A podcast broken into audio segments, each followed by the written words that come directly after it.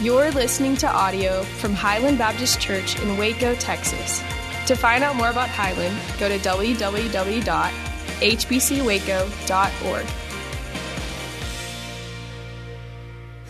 The ultimate question is not, is there a God or is there not a God?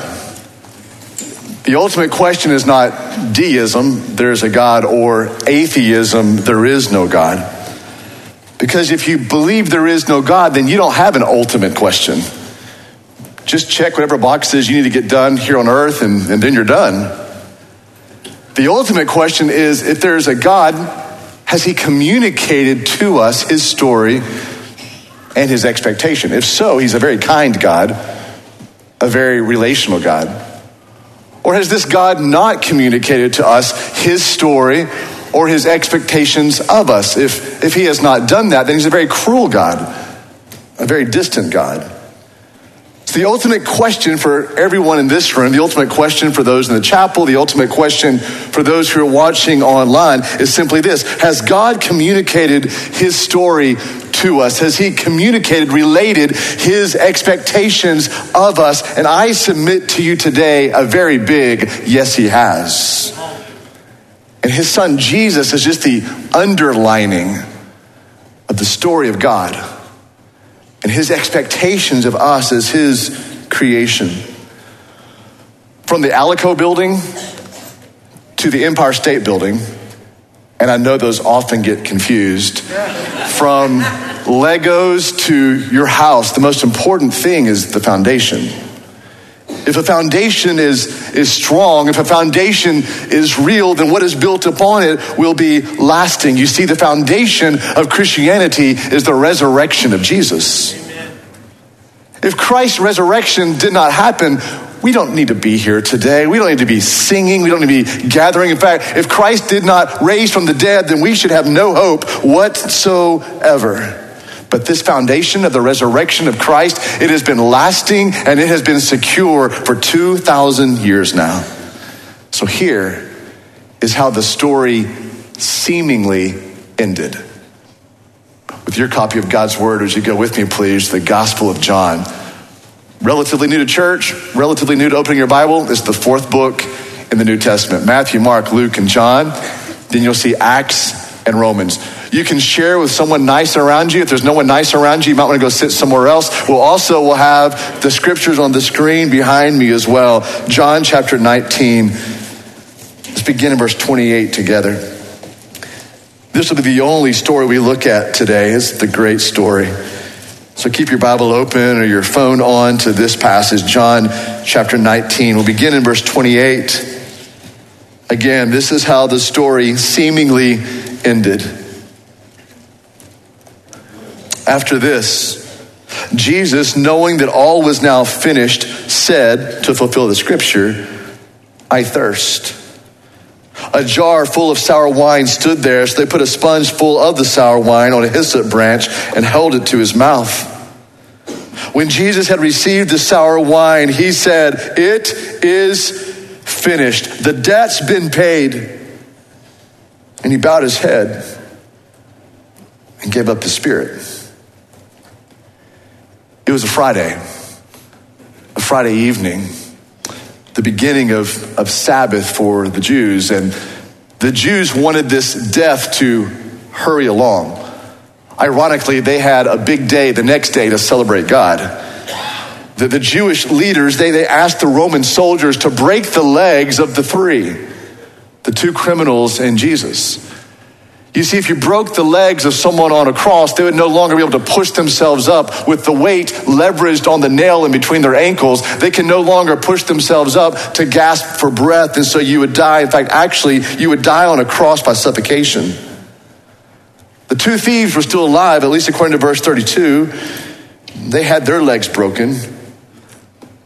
But Jesus, our Jesus, had already died and in not breaking his bones, the prophecy of Zechariah chapter 12 was fulfilled, which was written 600 years before the cross.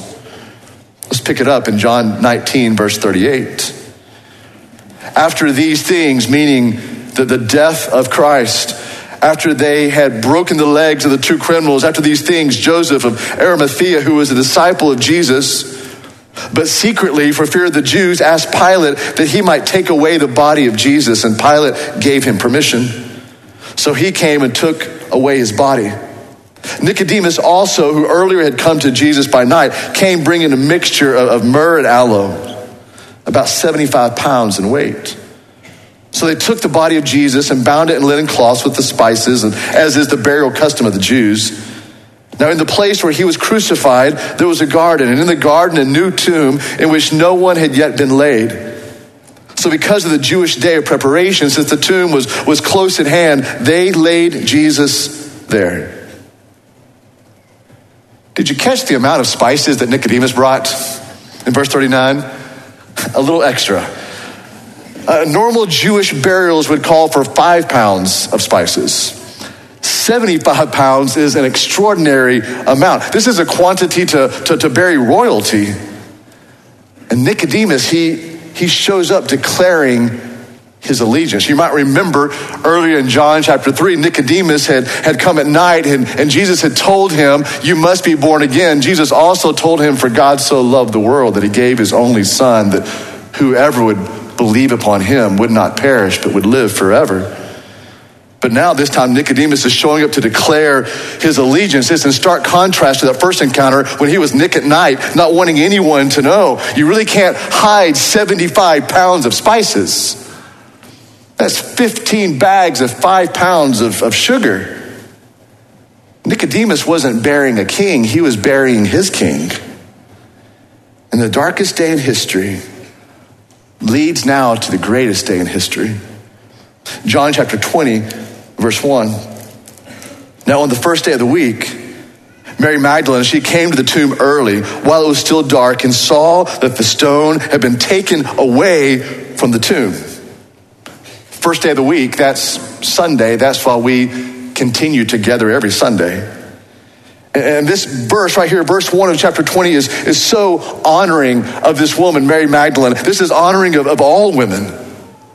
The first one there was a brave, grieving woman. She was there early, the scripture says right here, meaning she was a devoted follower of Christ, and she saw that the stone was gone. All 4,000 pounds of it rolled away. So she ran, verse 2. She ran and went to Simon Peter and the other disciple, the one whom Jesus loved, and said to them, They have taken the Lord out of the tomb, and we don't know where they have laid him. So Mary runs back to the disciples and she finds Peter, Simon Peter, the, the one whom Jesus loved, you'll love this, is John, the guy writing this. He just wants us to all know for all of eternity that he was Jesus' BFF. Like I'm the one he, he loved the most. Just want to make sure you know that. Verse 3. So Peter went out with the other disciple and they were going toward the tomb. Both of them were running together, but the other disciple, hmm, I wonder who he's talking about, outran Peter and reached the tomb first. John also wants us to know for all of eternity that he won the race. Between he and Simon Peter, he, he was the winner. Now, you need to know that, that Peter is older than John. And so, so some of my younger brothers in the room might need to know this. As you get older, you don't get faster. So John outpaces Peter and they make their way to the tomb. Pick it up here in verse 5. And stooping to look in, this is speaking of John, and stooping to look in, he saw the linen cloths lying there. But he did not go in. Then Simon Peter came, following him, and went into the tomb. And he saw the linen cloths lying there, and the face cloth, which had been on Jesus' head, not lying with the linen cloths, but folded up in a place by itself. So you get the picture here. Here's, here's John he runs, again, he gets there first. He comes to the tomb. He does not go into the tomb. He stops at the entrance of the tomb. He stoops down and he looks in, but not Peter. Oh, Peter, he runs into the tomb. You might remember this about him. Peter does not have the reverse gear.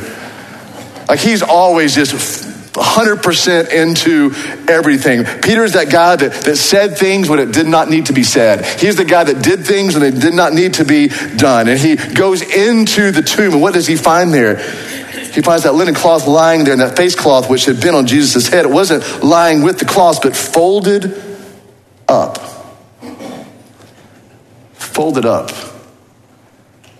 Here's an Easter miracle a man folded something. That's, that's absolutely uh, amazing, right? The very first miracle at Easter. Now, ladies, it is the Son of God, so don't raise our expectations too much of those that, that you live with, your sons or your husbands. Something was folded there in the corner of that face cloth of Jesus. Look at verse, verse 8. Then the other disciple, I love this. Then the other disciple, who had reached the tomb first, just in case you forgot who won the race. John wants to make sure one more time I won that race with Simon Peter. The other disciple who had reached the tomb first, he also now goes in. This gives me goosebumps every time I see it. Uh, I say this. And he saw and believed. He believed. For as yet they did not understand the scripture that he must rise from the dead. Can I show you four things that I think are very significant in this account? There's, there's several gospel writers, Matthew, Mark, Luke, and John, that write about the resurrection and, their viewpoint and what they saw, what they experienced, and the Holy Spirit gave them permission to write these things down for us. But I want you to see four significant things to this account, to what we just read just then. Here's the first thing. I love this. A woman was the first there. You know, women didn't have equal legal standing in that time their word was not as strong as the word of a man, at least in a courtroom. So if John's going to make up some fantastic story about a resurrection, he would not have had a lady's account as the cornerstone, nor make her the human hero of the story here. I say to you, it actually gives a weighted validity to the reality of an empty tomb that the writer here puts the spotlight on the female, on the lady. This was not the norm, the cultural norm 2,000 years ago. In fact, later on in this chapter, verses 11 through 17, Jesus reveals himself to Mary. This might be good to know. Mary was the very first to see him. Here's another significant thing to this account. Secondly, there are two eyewitnesses to the resurrection two eyewitnesses to this empty tomb. You've got John and Peter. Now, interestingly enough, in a Jewish court, you have to have two eyewitnesses to support any kind of statement. You have to have two eyewitnesses for any proof of a testimony. And these two men, they provide an eyewitness testimony that the tomb was empty. Now, these two men, they're stout and they're strong. In fact, they'll go on to write seven of the, of the books in the New Testament. It was John and Peter who dropped everything to follow Jesus. And listen, they will give up everything for the resurrected Christ. Peter will be crucified upside down. John will be banished to an island in exile. Men don't give up their lives for a hoax. It's not just these two that were eyewitnesses. Jesus is going to come to them later on in this chapter, verses 19 through 28, not just to, to Peter and to John, but to all the disciples. And then Jesus is going to show his resurrected self to 500 people. Third significant thing about this account the stone was removed. Did you see that in, in verse 1 that the, the stone was gone? We need to know that the stone had been sealed with a Roman wax seal, making that stone and that tomb the property of the Roman government. It was guarded by eight Roman soldiers, which means it was extremely secure. And that, steel, that seal was, was broken, and that approximately 4,000 pound stone was, was rolled back, and the soldiers were nowhere to be found. The, the penalty of leaving your post as a Roman soldier was death. So certainly that means that something greater than the fear of death, oh, I don't know, like an earthquake and an angel looks like lightning, moved those soldiers from their position. Fourth, the grave clothes were not stolen. Do you see that in verse 6? The, the clothes that, that were surrounding, the linen cloths that were surrounding Jesus' body, they're, they're still there. The valuable linen grave clothes were still in the tomb. The most expensive clothing a Jewish person would wear was what they wore to their own burial chambers. Clothing was valuable. Remember, before this, the soldiers actually gambled, rolled some dice to see who could take the robe or the outward cloak of, of Jesus. That means there was not someone who broke in, there was someone who broke out.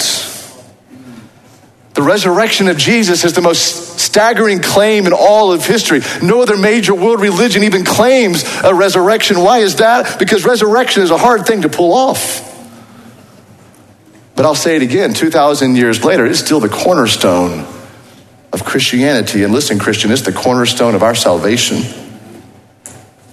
There's four things that, that the resurrection of Jesus means to followers of Christ. And if you're here today and you're not a follower of Christ, you're in the chapel today, not a follower of Christ, watching online, not a follower of Christ, these are four things that the resurrection could mean to you. First, God is for us. The cross and the resurrection the resurrection of Christ and the cross of Christ, it shouts out to us that God is for us. He is for our good. We were separated from God, and now God begins to close the gap that existed between us and Him because of the cross, because of the resurrection of Christ. That gap is clothing. He is not against you. And some of you need to hear this God is not exhausted by you. Amen. It is His deep desire that no one would perish. It is his deep desire that no one would spend eternity away from his gracious presence.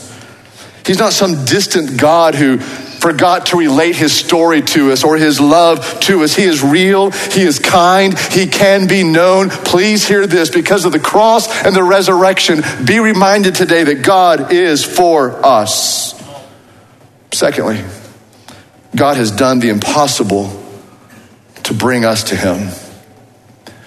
Quite literally, God used a death, a, a, death defying feat to bring us into his presence. I mean, resurrection isn't extreme, it's impossible unless you're God's son. If people being raised from the dead after three days was normal news for all of us, Easter would be no big deal whatsoever. I mean, they say that, that death and taxes are, are inevitable, but no one is in jail for not dying on time because death is the great equalizer. It's something that we'll all experience. No one in this room will be able to skip death. The mortality rate of humanity is running right at 100% right now. But then God does it. He does the impossible by sending us His Son, His treasure, the Savior of the world, who then rises from the dead. And in doing so, our sin no longer needs to separate us from God. God has done the impossible to bring us to Him. Here's the third thing I want you to see from this story, but also the third thing the resurrection does mean or can mean to you. God's promises to us are always solid. All throughout the Bible, through the Old Testament, God said over and over again, I will save you. He promised us He would send a promised one. And He told us that this promised one would, would forgive us, would heal us, would let us see God. God had promised all throughout that He would send a Messiah, His own Son, His own treasure, and that this Messiah would die yet return to life. And so, if God is good on this promise, He's good on every promise. He promises to walk with us to never leave us, to provide for us, to for, forgive us, to live within us, to sustain us, and in His time to take us home. God's promises are solid. We see this in the resurrection of Jesus. Fourthly, God has made a way for us to live through our death. Because Jesus conquered death, death does not have to conquer those who are in Christ. Death can take away our breath, it cannot take away our life. I was at the bedside yesterday with a sweet lady from Highland, has been here, seen her husband 30 plus years. As history would have it, I've known her since I was seven years old growing up here in Waco. She's close to seeing the Lord. Yesterday, I would say that she had one foot in heaven and one foot on earth. She's going to pass soon. I'm going to pass. You're going to pass one day. We will all experience death. But because Jesus has the final word over death in his resurrection, death for his people, it's not the end, it's the beginning. You see, heaven isn't the afterlife, it's the real life. We're just living a really dull pre life right now before we get to see Christ face to face. You see, God has made a way for all of us in this room, all who are watching, to live through our own death. You see, friends, the two most important days of your life is your first day and your last day. I look around the room and need to say to you, congratulations on making it in your first day. You did it. People celebrated. There were tears of joy. And you will live on average about 27,000 days or so. And then you experience your last day. There's sadness around. Some of you might live a lot less than 27,000 days, some a little less, maybe some right at 27,000, some more, and some a lot more. But the truth is, all of us in this room, all watching, we have a first day and we will have a last day. And you don't get to choose when that last day is. In fact, I would probably say on behalf of all of us, we're not necessarily ready for that last day, but here's the big question Are you prepared for that last day? You see, Jesus conquered death, his death, and Christian, our death as well. And if you're not in Christ, you're not a follower of Jesus today, you can put your life, your trust, your sin, your past, your future, all of you onto Jesus. And when you do that, your sin is forgiven, your debt is paid. And then you belong to a death defying Lord. Today, today, if you are in Christ, the resurrection of Jesus means you live forever. Today, today, if you're not a follower of Jesus, you can put your life into His and live forever. Would you stand with me, please, and let's pray together. God, we come to you again.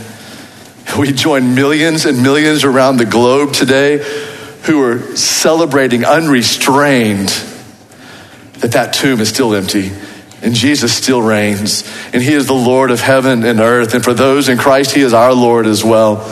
Jesus, you conquered your death and you conquered our death for those in Christ. And for those not in Christ today, they can turn to Jesus today and find life and life that lasts forever and the peace of God and the joy of God and forgiveness that only comes through this sacrifice. God, we remember today the cross. We remember today the costliness of our rescue. But God, we also remember today with shouts and with joy that Christ is risen from the grave, that He is the Lord, He is your Son, the conquering Lamb. For those in Christ, we will follow you, Jesus, right into life, through our death into life. We cannot get over this celebration that God, you raised your Son up, and you also raise up your daughters and your sons. It is through Christ that we celebrate and we sing with joy.